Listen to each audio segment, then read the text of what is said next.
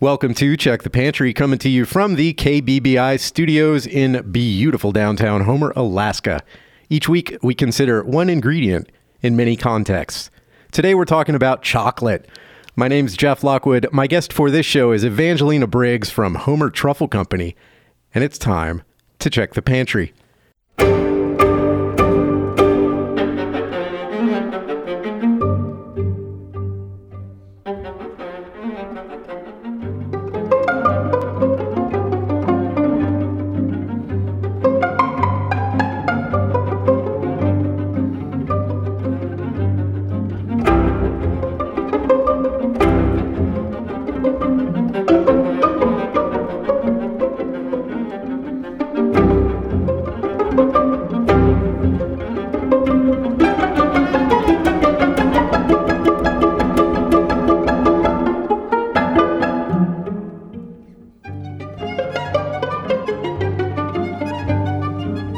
Modern genetic studies trace the origins of the cacao tree to the Amazon basin.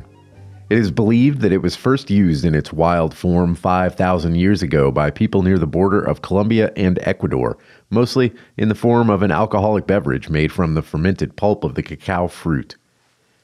From there, it made its way to Mexico, where it came into its own. It was domesticated there, probably by the Olmec people around 3,600 years ago, and the frothy drink made from it became as central to the great civilizations of Mesoamerica as the grape in Europe and the coffee bean in the Middle East, and for a similar reason its stimulating, intoxicating properties. After they annihilated the Aztecs, the Spanish tried unsuccessfully to keep the secret of chocolate to themselves, but by the early 1600s, it had established itself as a popular beverage in Europe. Linnaeus, the Swedish scientist who created the modern system of biological classification, was such a fan that when it came time in 1753 for him to give the cacao tree its scientific name, he called its genus Theobroma, Greek for food of the gods. In its Mexican homeland, the Spanish described a less common local preparation that involved grinding the beans into a paste, mixing it with chili peppers and other spices, and allowing it to dry into blocks. Europeans swapped the pepper for sugar and vanilla, but in this form the chocolate was still, by modern standards, gritty and coarse. It took a Dutchman by the name of Conrad van Houten to figure out at the late date of 1828 that if you press the beans to expel most of the cocoa butter, the defatted powder made a much lighter beverage. And if you saved that cocoa butter and added it to ground unpressed beans, the resulting paste was much smoother, more delicious, and easier to work with. Over the next century, chocolate began to infiltrate the kitchens of confectionaries, where candy makers gradually figured out how to work with the temperamental and difficult ingredient. The Swiss invented milk chocolate and the chocolate shell, and in 1910, the modern chocolate bar appeared. Yes, the chocolate bar is barely a century old. Its inclusion in the rations of American soldiers during World War II is the key reason it is now the most popular form of chocolate across the world. Swiss innovation in chocolate technology perhaps partly accounts for the fact that the Swiss are the globe's biggest eaters of chocolate. The average person there eats nearly 20 pounds a year. Germany and Ireland are not far back, while per capita American chocolate consumption lags far behind at only around 9 pounds, sandwiched between Russia and France. Europe as a whole accounts for 40% of the world's chocolate consumption, and around 70% of those cacao beans come from West Africa, where chocolate production, like the other great Western symbol of romance, the diamond, is an often brutal industry. There, cacao is grown and harvested mainly on unregulated plantations by workers, often children, who are poorly paid at best and outright slaves at worst.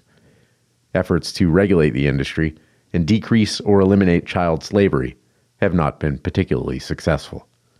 I give the last word to the great French eater Jean Anthelme Brillat Savarin, who more or less invented food writing as we know it. Of chocolate he advised, Now then, let any man who has indulged too much in cups of wine, let every man who has passed in toil too much of the time when he should have slept, let every man of mind who finds his faculties temporarily decayed, every man who finds the air humid and the atmosphere painful to breathe, let every man who has an obsessive idea which would deprive him of the liberty of thought, Let them each take a half liter of hot chocolate, and they will see wonders.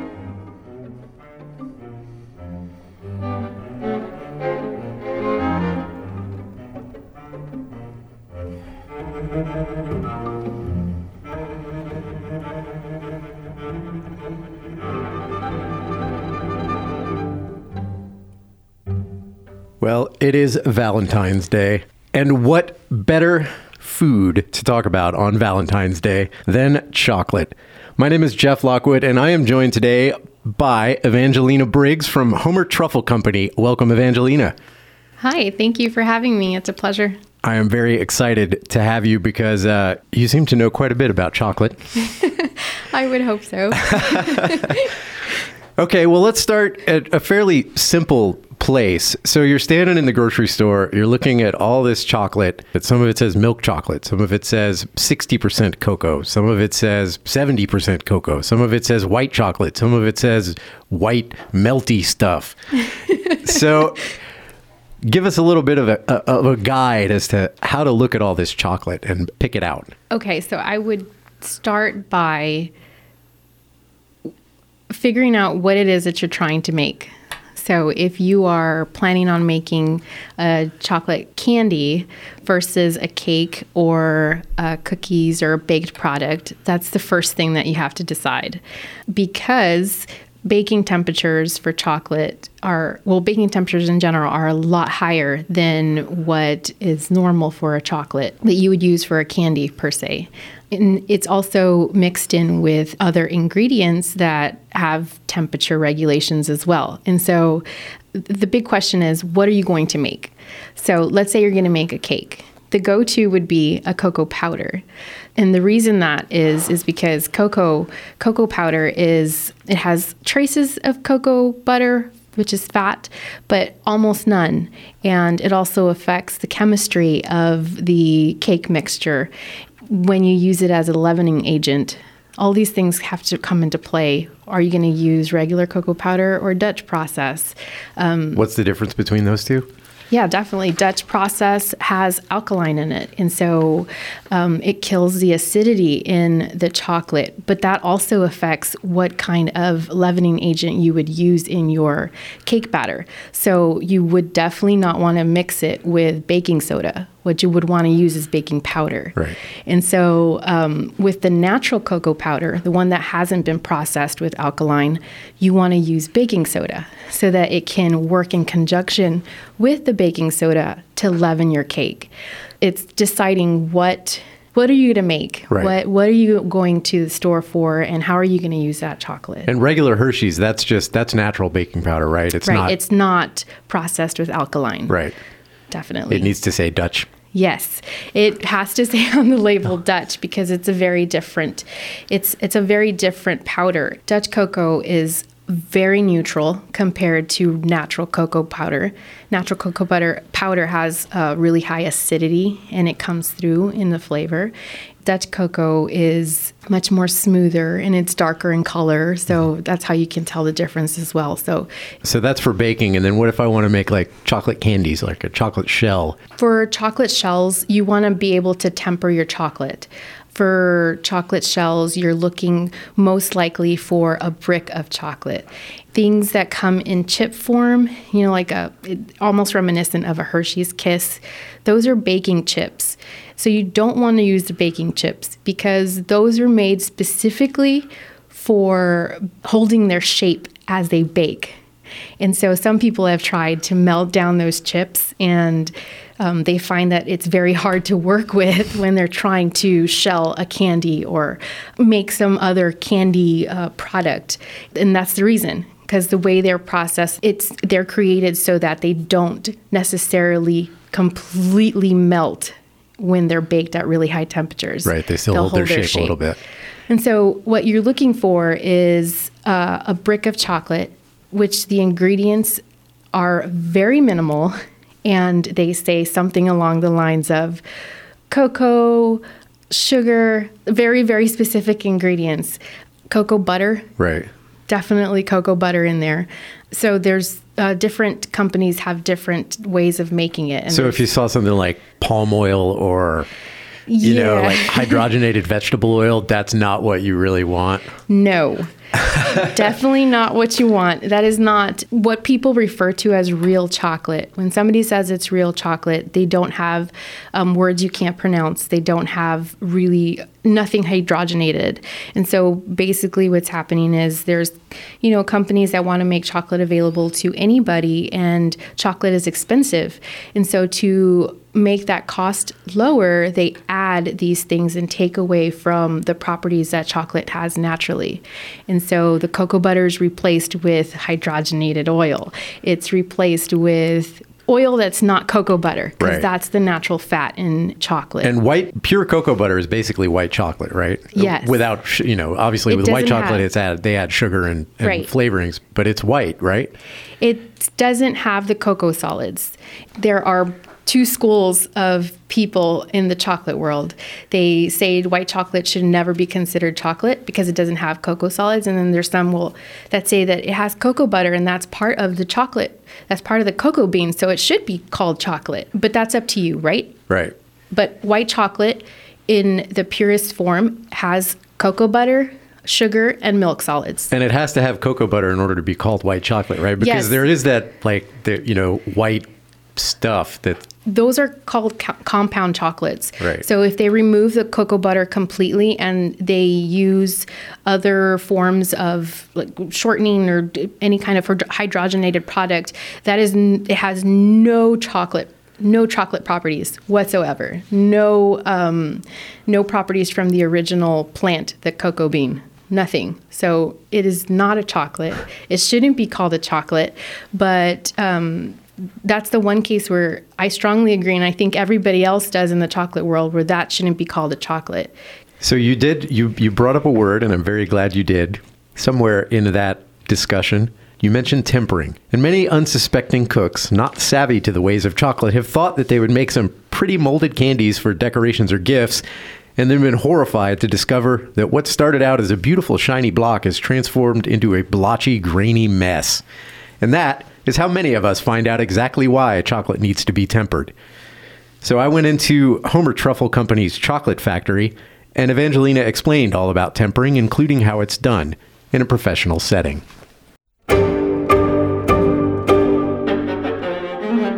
Tempering chocolate is basically heating up the chocolate to a certain temperature, then cooling it down to another certain temperature, and then raising it back up. That is the process. Melting, cooling, bringing the temperature back up again. Chocolate, after it's been processed from the cacao bean, when it, we get it at the store in bars and whatnot, it's already been tempered. Part of that chocolate is cocoa butter. And cocoa butter contains various fats that crystallize in different forms. And so, tempering the chocolate at its basic level is taking that cocoa butter and making it into the form that gives us the perfect chocolate. And when I say the perfect chocolate, I mean this specific crystal form is firm. It gives you something shiny. It gives you something with a snap. So if I break a piece of chocolate and you hear that is perfect. It gives it a good taste and it also gives it a smooth mouth feel. When people bite into a piece of chocolate and they say, oh, that was really waxy, or there was something off about that chocolate, you know that somewhere along the process of creating that product, the cocoa butter crystal was in a wrong form. And so when we temper chocolate, we basically teach the chocolate to go into the form of crystal that we want. Cocoa butter has six different crystals. We want, there's six, right? And we want form number five. It's called the beta. and so we have to take it through this process of tempering in order to get that beta, that five, that form five, because in that form, you get all those characteristics. If we don't, if we get form one, if we get form two to three, four, even six, we get pieces of the characteristic that are missing. And so you could have some really good quality chocolate, like let's say Valrhona or Callebaut, you know, and when you heat it up, you mess up the crystals and then bite it, and it doesn't taste the same and it doesn't taste as good, even though it's really good quality chocolate. And it's because of that. We have basically messed up the crystallization of the cocoa butter and it's off. It's off balance. That is why we temper chocolate. There are various ways to temper. I have three specifically. There is a seeding method, which is what I use here in our factory. One, because we have a tempering pot. Tempering pots are really fabulous for people that have to put out a lot of product in a short amount of time because tempering pots basically have a thermometer installed in the machine and there's constant movement in the pot. In order to temper, what you want is to constantly agitate the crystals at the perfect temperatures. And the tempering pot does all that for you. Whereas the other methods that exist, and you know, they're just as popular, they it requires human hands. And so agitation with human hands is, you know, a lot more strenuous than, you know, a machine stirring it for you. The tempering pot you put it at a certain temperature, it melts the chocolate, it's spinning constantly. So it's got that, all the elements are in place for it to temper just perfectly. So it takes out the guesswork for you. That doesn't mean that you achieve tempering every single time. the temperature, the climate here in Alaska affects us a lot. The, the amount of humidity in the air, it everything affects it. And so we're constantly having to fight the room temperature being just right sometimes it'll affect the chocolate when I'm melting it down initially. It's always great, but then when I'm cooling it, that's where I constantly have to keep my eye on it. Any other way that you temper chocolate without a tempering machine, you have to be present and there. You know, you don't, anything could affect it. A splash of water, the temperature, humidity, whatever. So, tempering pots are awesome. what you want to do ideally is you have your block of chocolate, right? That is already tempered. And so you chop it up into smaller pieces. People also not only chop it, but they grate it. And the reason they do that is because it melts more evenly. But at the beginning of the process, it's not so important. You can have little blocks of chocolate, um, but the smaller the better. Uh, basically, what happens is I'll chop some chocolate up. And this is, uh, I'm going to describe the seeding method to you right now. So let's say I want to melt two pounds of chocolate. I'll chop up two pounds and I'll take about 25% of it and move it off to the side. And then the last 75%, I'll put it in the pot. I'll set my temperature for melting and then I'll turn it on. It'll start melting and the pot melts it very slowly. So once all the chocolate has melted and it reaches the desired temperature and it's time for me to cool it, Right before that happens, I'll take my seed chocolate, that 25% I separated, and that part I will grate because it's I know that I'm not going to have any lumps in my chocolate after this process. I know that it's all going to melt evenly and I'm not going to have any problem. The 25%, I'll grate that chocolate. I'll put my temperature down to the required temperature. There's different temperatures for dark milk and white. I'll put it down for the whatever chocolate I'm doing, and then I'll pour the grated 25% that I had left into the melted chocolate. And what that does is the cocoa butter of that 25% is already tempered. So it's already in the crystallized form 5, that beta. It's already there.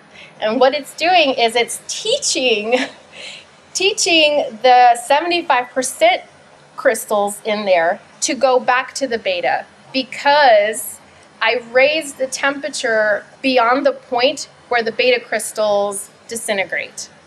So I'm teaching it to go back to the form 5 they're like little sponges, right? It's so cool because the crystals in the chocolate are like little little students that are learning, right? And so they they learn to form back into their beta and they get into the right crystal form and we keep it maybe 2 2 minutes in that that really low temperature and then we raise it to the perfect temperature where it's not going to melt the beta crystals and it's going to give us all the characteristics of that chocolate that we really, really want. If I get a small spatula and I dip it in once my process is complete, right? Once I've done all the temperature rises and put in the, the tempered 25% and I raise my, my temperature back up, I can get a little um, offset spatula and dip it in there or a spoon or some utensil.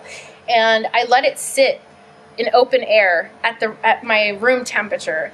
If and when that chocolate hardens within it's anywhere from 1 to 5 minutes if it gives me a nice sheen on the on the on the chocolate if it's it's shiny and if when I remove it from the spatula and I break it it snaps it's been tempered so if you see streaks in the chocolate somewhere along the line the cocoa butter crystallized the wrong way and it's showing through the chocolate if it is uh, bloomed the cocoa butter will come to the surface and it'll all look kind of grayish, really weird. If it doesn't snap, if it's pliable, somewhere along the line we lost our betas.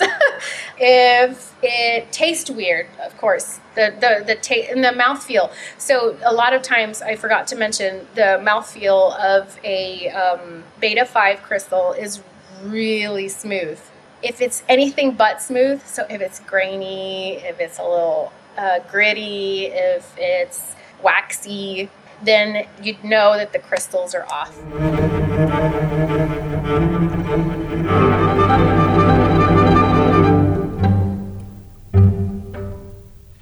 This is actually the thing I was most excited about talking to you about was was the whole tempering discussion because I'm kind of fascinated by it. Like I'm not officially a pastry guy, so I've I've worked with chocolate, but I never had to go through the whole tempering process, and it's it's pretty intense.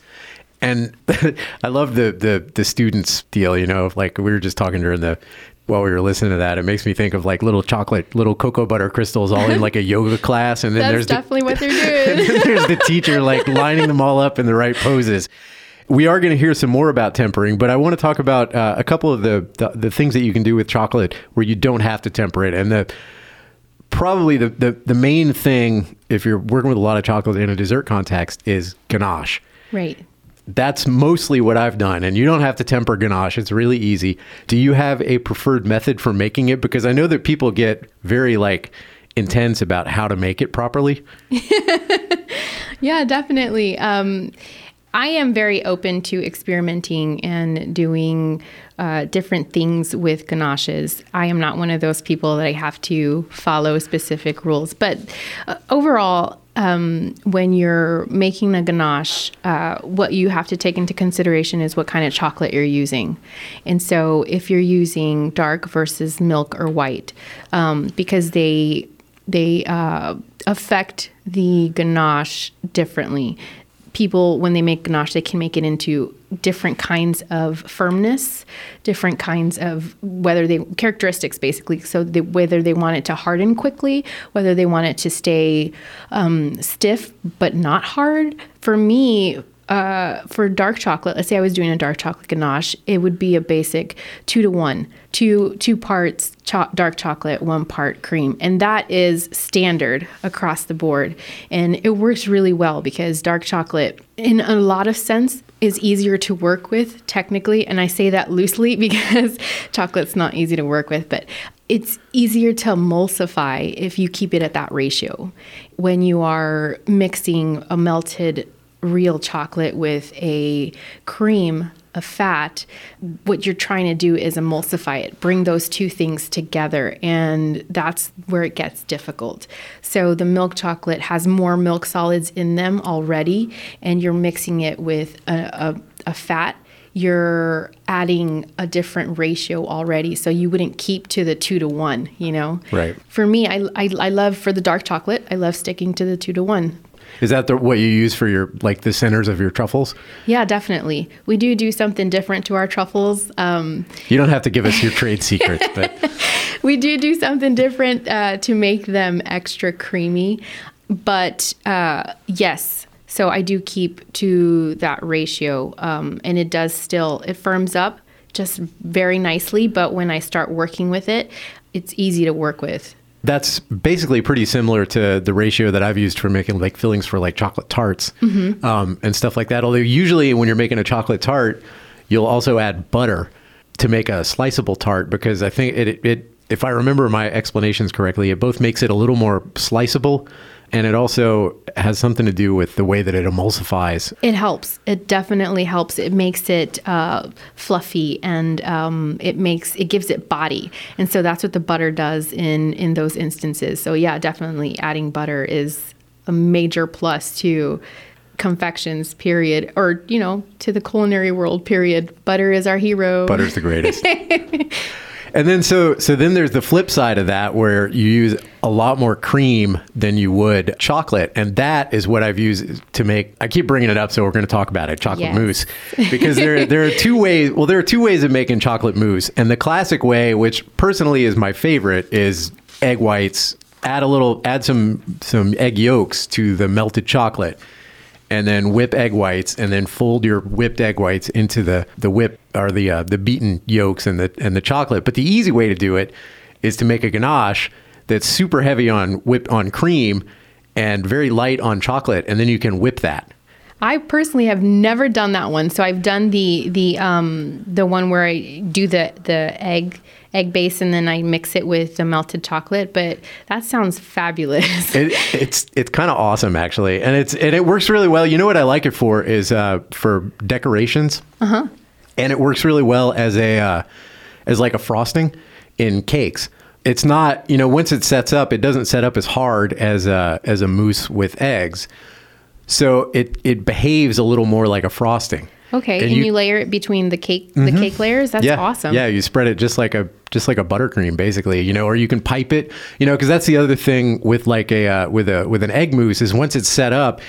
When you're working with it, it's pliable, but once you set it, it's firm. You know, Yep, and you can't really do much with it. But with a with a whipped uh, ganache, it, you can keep it, you know, in a piping bag or something in the fridge. Yep. And pipe, you know, rosettes or Yeah. whatever it is that you're that you're piping. That And is an awesome idea. It's very useful. I don't bake cakes, but I would definitely do that. oh my god, no, yeah. I mean, and I I love the more more of the heavy cream, and it's just it's awesome. And I I think we're gonna talk about this later, but with flavoring, that I mean, you can do all sorts of things if you do it that way. Yeah. In terms of flavoring. in the really old school like French pastry techniques, they're extremely particular about exactly how you melt the chocolate for the ganache. Like the really old school guys always say, don't heat the chocolate. Heat the cream, chop your chocolate very fine, pour the cream into the chocolate, and then start in tiny circles, and you know keep keep going out.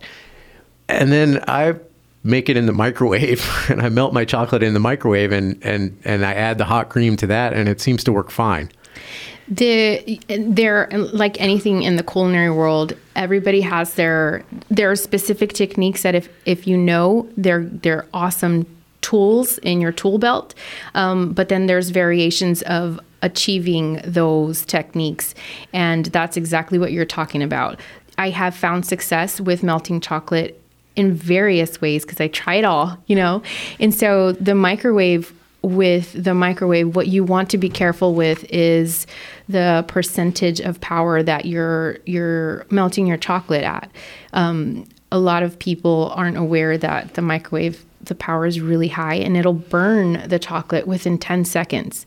And so that's your goal with the microwave. Yeah, every time I've ever it. every time I've ever done it in the microwave, I've always done it on low power Low and for like 20 seconds at a time. Yes. You know, and stir Yes. it real quick and it may seem cumbersome to some, but trust me, you just if you just want to get through the process without having any hiccups, do it anywhere from 10 to 15 seconds at a time.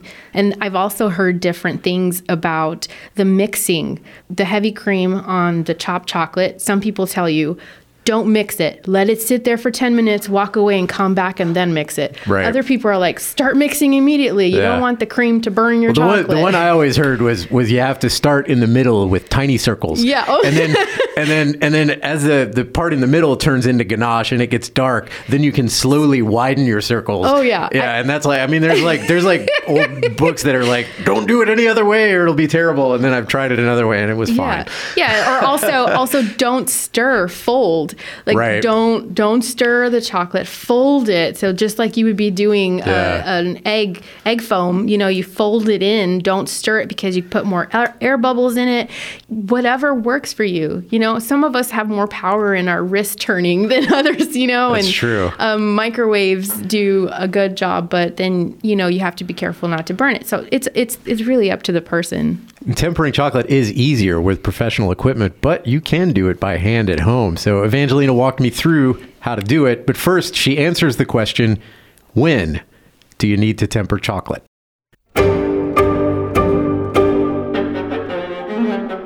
You need to do it when the chocolate is going to be the outside form of what you're presenting to whoever you're giving it to. Let me give you some examples, such as our candy bars. Chocolate needs to be tempered.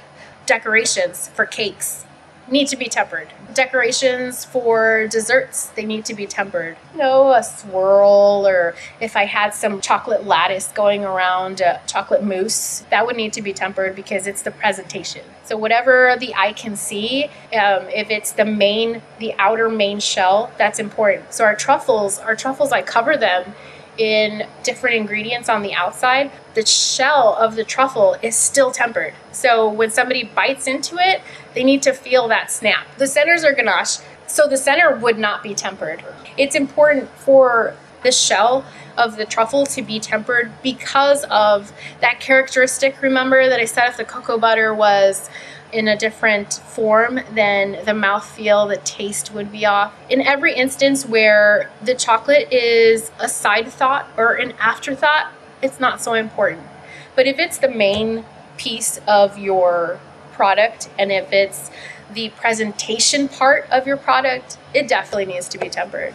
So, another way they do it, which is really cool, is uh, they call it the block method or the bar method. It's almost exactly like the seeding, but instead of grating my 25%, I melt all my chocolate. So I'm, I'm melting two pounds, right? I have an extra, I chop up like a really nice thick block of my chocolate and I melt all the initial two pounds slowly.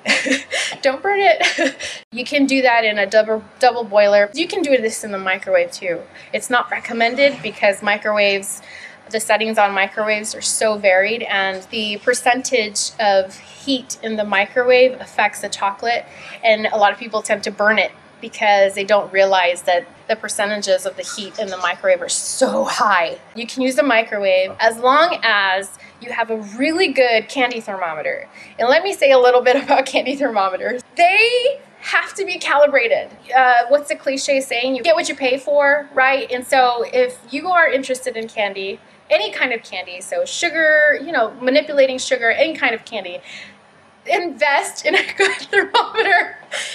Candy thermometers are so important because with situations like these, especially with tempering with chocolate, uh, thermometers sometimes and often are off by 10 degrees or 5 degrees and you think you're doing it right and it just keeps coming out wrong. It's probably your thermometer. 98% sure that it's your thermometer not you if you're following exactly what it's supposed to say. My favorite is the ice method. Get a glass of water fill it with ice put your thermometer in there, and if it's not at 32 degrees, then you're wrong. Well, not you, but the thermometer. the thermometer is wrong. the block that is already tempered, I throw it in there and I'm constantly stirring. And this is where your candy thermometer comes in play because you hold your thermometer in there and you're stirring and stirring, and this can take a while. so basically, the block is teaching the rest of the chocolate to get to that beta 5 crystal again it's just it's a little more difficult because your hands your arms you know you're stirring and stirring. You have to pay attention and constantly keep temperature. Once the chocolate is at the right temperature and then you just warm it up again and you do your your test to see if it's gotten to the correct temper you pull that block of chocolate out and you can keep using it for the rest of your tempering projects as long as it's the same chocolate. But that's another way. It's just again a little more um, cumbersome because you're doing five things at the same time. But that's that's a really good way. Um, the other way I know of is really it sounds really simple. it just takes patience. Remember I said that if you buy chocolate bars from, you know, stores, wherever, good quality chocolate. It's already tempered. They've done the job for you in the full block. All you have to do is melt the chocolate really slowly by constantly agitating it and never, ever, ever let it rise above 92 degrees Fahrenheit. Super easy, but it takes a lot of patience. Once you go past 92 degrees, the beta crystals disintegrate and start forming into their sisters and brothers. So if you're able and you have the time to try it out that way, it's easy, right? All you have to do is one thing melt it really slowly, constantly agitating it, but never let it get above 92 degrees Fahrenheit. So, yeah, that's, that's another form of tempering the chocolate. Once you get through that process, then you can work with it. Just be really fast. be really fast because you're um, introducing another temperature into the chocolate. So either the room temperature is affecting it now, or you know, I use um, these dipping tools, and they're metal, and so they're they conduct cold very quickly and so i'm dipping and you know i'm taking it in and out in and out um, i'm affecting the temperature of those beta crystals once you've done it several times, you see the fluidity of the chocolate.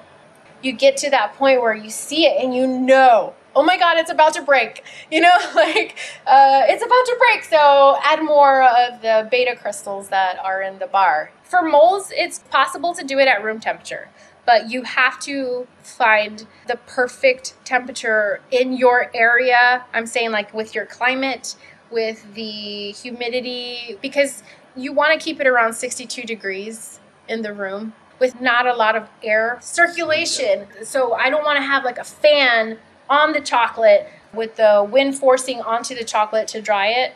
I want it to dry not slowly because if chocolate dries too slowly, then it blooms. It goes out of temper. So you want it to dry just right. So you want the chocolate for bars you want it to dry at about 62 degrees Fahrenheit for about five minutes in five to 10 minutes and see if it's solidifying. Before we had our kitchen, we actually found that if you do a mold, put it in your, like for somebody at home, if you're doing a mold for friends, family, and you put it in your refrigerator for just a few minutes, that then bring it out to let it finish cooling, that also worked uh, to a degree. So, like that do it yourself thing, you can put it in the fridge. It would only be for just a few minutes, probably less than three. Yeah, less and then than three and then just take but that helps helps that cooling process and then you take it out and then just let it cool, you know, as long as your house is below like we keep it at 62 below 70 degrees. So for dark chocolate, you want to melt it. You want to set your your uh, temperature or the melting point at 115 degrees Fahrenheit. You can take it a little higher than that, but it's recommended never to go past 120 because after that point, it's very easy for the cocoa butter to completely come out of the chocolate.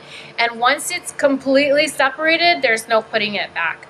You're to cool it down to 86 degrees Fahrenheit and then the perfect temperature for it to, to for you to start working with it is bringing it back anywhere between 89 and 91 degrees Fahrenheit. That's dark chocolate. Luckily, milk and white are the same. so, milk and white, uh, again, 115 degrees to melt. And then when you cool it down, take it down all the way to 84 degrees. And then when you bring it back up so that you can work with it, you want them to be anywhere between 87 and 89 degrees don't take it past 89 degrees. It's it's going to fall out of temper very quickly.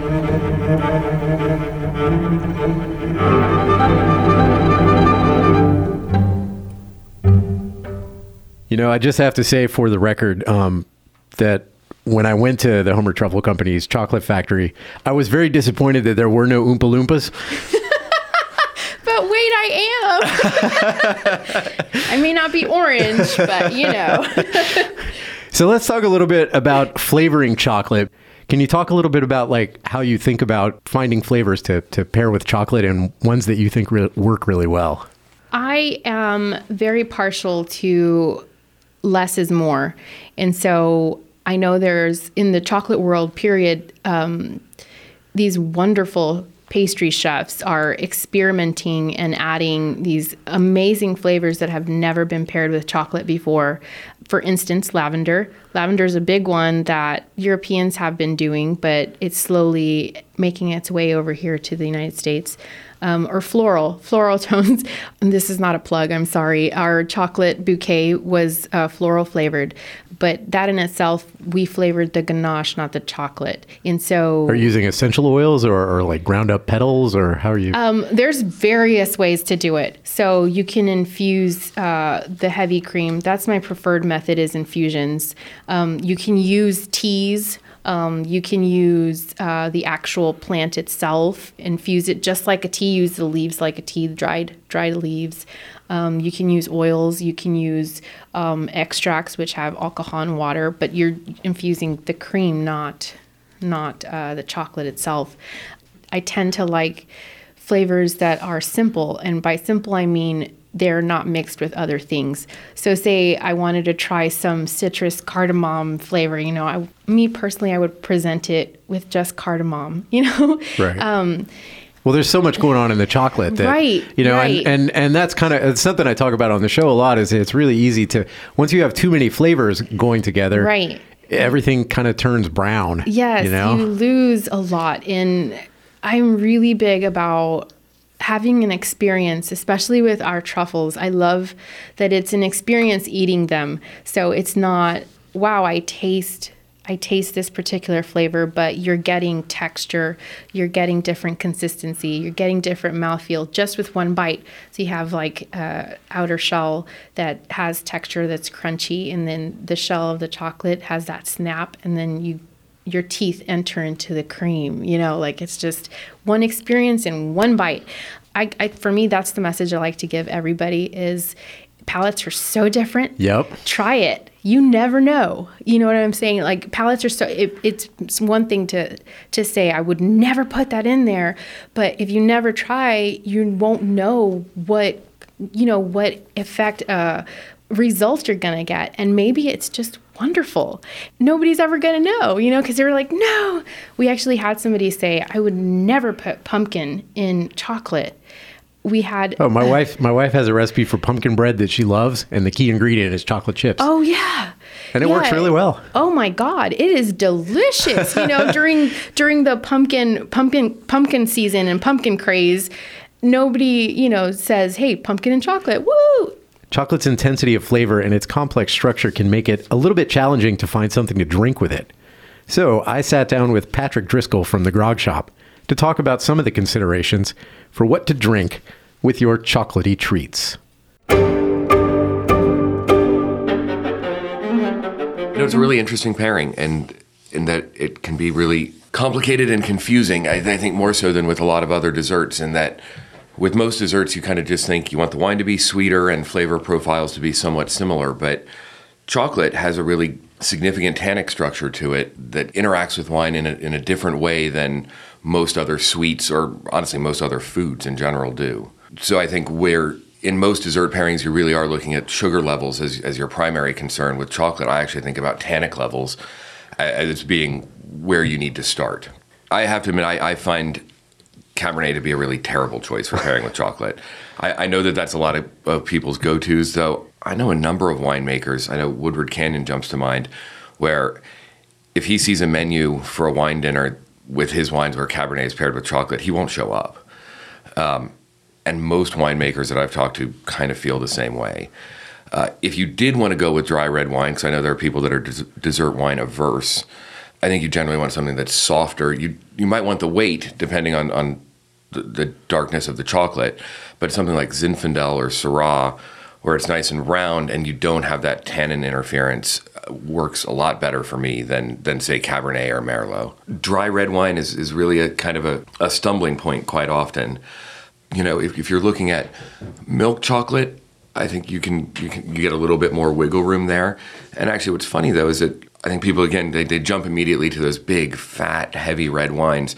But with milk chocolate, where you've got that lighter uh, concentration of actual cacao, lighter, fruitier red wines tend to actually work better. So where you go Beaujolais or a fruit-driven Pinot Noir, those can be kind of revelatory for people who are very against that pairing dry wine with chocolate. But again, I think actually Cabernet is my one kind of really stay away from. so in general, I think here, you know, a lot of people when they think about port, you know, restaurants tend to carry tawny ports a lot more often than rubies, but rubies are really where you want to go when you're looking at chocolate. Rubies or vintage. So ruby ports are made and bottled to be drunk young and fresh. They have a really nice, brilliant purple color to them and, and a real distinct sweetness and fruitiness. Where tawny ports are aged in what they call pipes, but essentially just barrels, to be blended to an average age and then bottled. So, you know, a 10 year tawny, a 20 or a 30 year are, are blends of different ages to where you get roughly a median at about that age and, and where it drinks like they think a 10 year should. Those ports certainly have a lot of finesse and they have a, a great place in pairing with desserts, but they tend to get stomped on by chocolate. Whereas a ruby port, that bright, fresh, forward fruit really allows it to stand up to such bold flavors that you get from chocolate. Vintage ports are bottled and meant to be aged in the bottle before they're drunk. They're, where rubies, they're meant to be drunk young. Vintages need time. They're significantly more expensive. Port houses don't declare vintages in every year. Um, but a vintage port with about 20 years of age on it is, it's still got the youthfulness uh, to stand up to the chocolate, but those wines are just absolutely divine. Um, but again, that's a price being no object.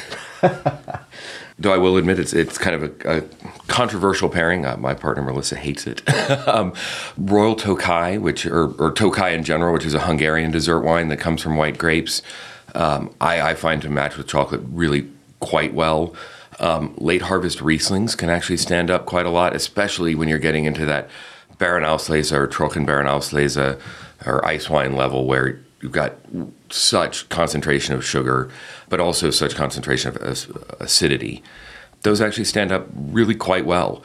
For examples closer to home, you know, uh, dessert wines or um, uh, ice wines from uh, Canada or New York can can do that same thing. I certainly I, I like spirits with chocolate quite a lot. I, I, like Scotch. I like bourbon a lot as well. I think sometimes those sweet notes that you get in bourbon really carry over into the into that pairing with the dessert.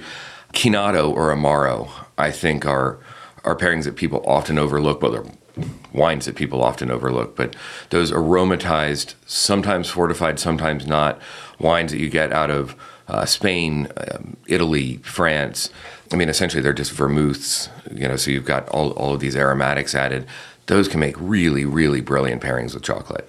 One of the things I maybe should have said earlier is certainly you're talking about pairing with chocolate, but you have to take into consideration everything that's with it. And that, you know, just like if you're pairing with a steak, the sauce that's going to go with it is going to make a huge difference.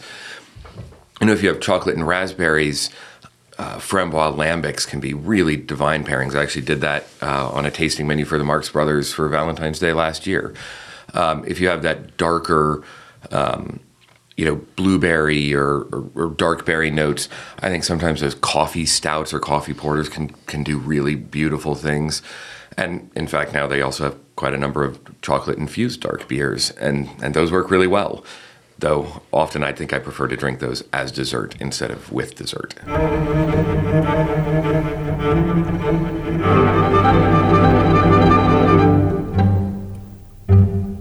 So we are getting towards the end of the hour, but I do not want to leave before uh, talking about one of the more famous savory chocolate dishes, which when I mentioned it to you, you got very, very excited about, which is the legendary Mexican sauce mole. So take it away, Evangelina. My absolute favorite thing in the world to eat is mole. Um, and just to be clear, uh, mole in Mexico is actually a term, a very general term used for um, any kind of really thickened sauce that they pour over dishes and there's variations in the hundreds of it. But what we're talking about is the mole that they put chocolate in. And so two of the more more popular ones is the mole negro so black mole or um, mole poblano. And both of those have chocolate mexican chocolate in it The ingredient list in those is really long. And again, there's a lot of variations in it. But the basic structure is you have chiles, you have seeds, you have um, some type of bread structure. It can be anything from a bolillo, which is a baked loaf, cookies that are not sweetened, or tortillas, corn tortillas. That's how my family makes it, corn tortillas, and then house chocolate from Mexico. And the chocolate from Mexico has four ingredients cinnamon, sugar, cocoa beans, and vanilla beans. That's it. Is uh is there a certain type of chili that's more common to put in the chocolate moles, like an ancho or a poblano or something like that? It's very simple. The color of the the chile as it's dried is the color of your mole. The chocolate moles tend to have a deeper, darker, richer brown than they than the other moles that we make.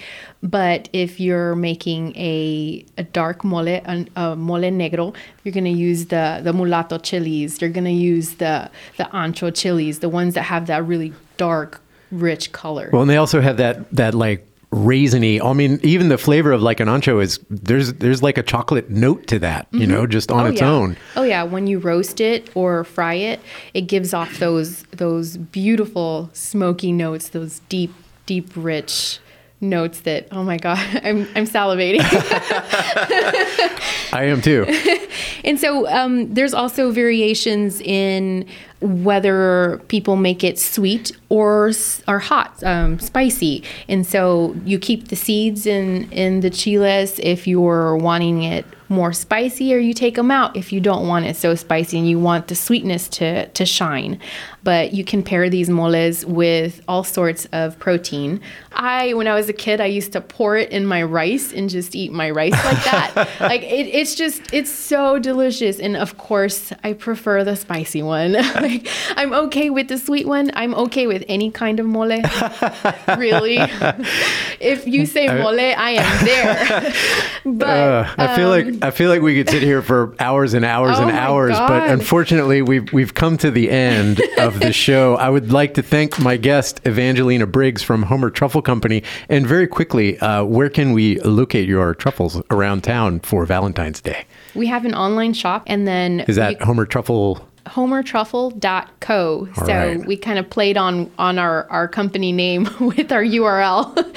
and you can also find our chocolate here in uh, the Classic Cook, um, Bear Creek Winery, and Scott's Pharmacy are all carrying our chocolate right now in Lands End. Well, thank you so much for joining us. And I know we could keep going, but sadly, we can't. My name is Jeff Lockwood. This has been Check the Pantry. Thank you, Evangelina, so much.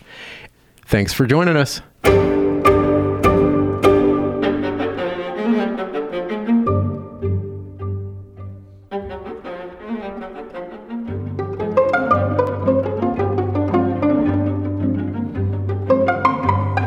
Check the Pantry is a production of KBBI AM 890 in Homer, Alaska. It was hosted and engineered today by Jeff Lockwood. The theme music is String Quartet Opus 10, Movement 2 by Claude Debussy, performed by Quatuor Ebene. This is the sixth episode of the winter 2019 season of Check the Pantry.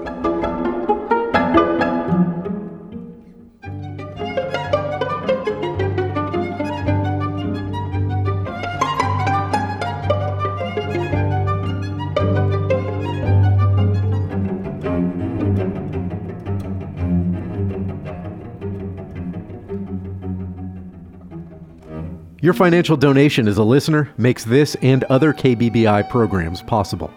Visit the KBBI Public Radio website at kbbi.org/support to help produce programs like this.